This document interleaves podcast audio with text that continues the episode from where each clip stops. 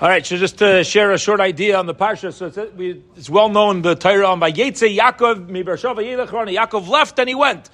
The obvious question is, if all you got to tell me is that he went somewhere, and I know that he left the previous place, you can't be in two places at the same time.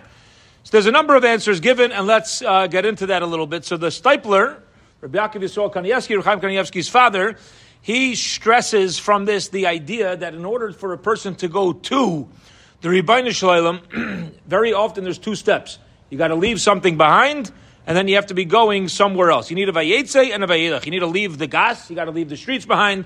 And Vayelach means you have to go and have an Aliyah in order to, uh, to go places.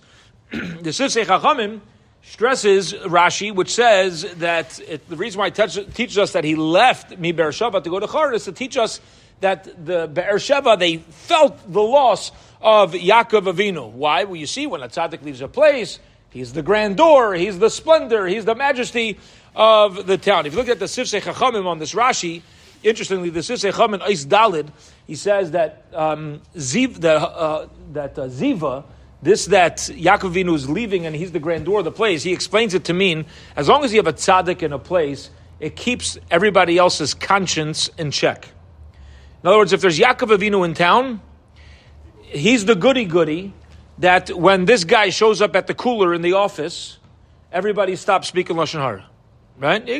We'll schmooze about Narishkeit, and you know whatever Dvar Misurim perhaps Chas v'Shalom.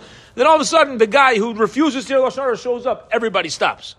Says, says that's the Vard over here. When Yaakov left Beersheba, besides for elevating the whole city, but what it also means is that the whole conscience, the whole chias, the whole vibrancy of doing the right thing of the place left. And the Torah is teaching us responsibility that we should be these type of people. We should be the type of person that when we're around, the whole environment is impacted. And people know you don't speak like this around this person, you don't act like this around this person, you don't react uh, like this uh, around the Yid. And that's the message that, um, that it's uh, giving over. One last idea on this is Rabbi Yisrael Salanter asks, why don't we have this message when Avram left to go to Canaan? Hashem tells Avram, Lech lecha, go for yourself. It doesn't say, oh, it teaches us the impact that Avram left behind. By Yaakov Avinu, it does. So Rishon Salanter says, by Avram Avinu leaving, there's no chiddush. Everybody knew that when Avram Avinu, who had a ashpa in the environment, and he was involved with everybody else, it's going to leave an impact when he leaves. The chiddush was by Yaakov Avinu.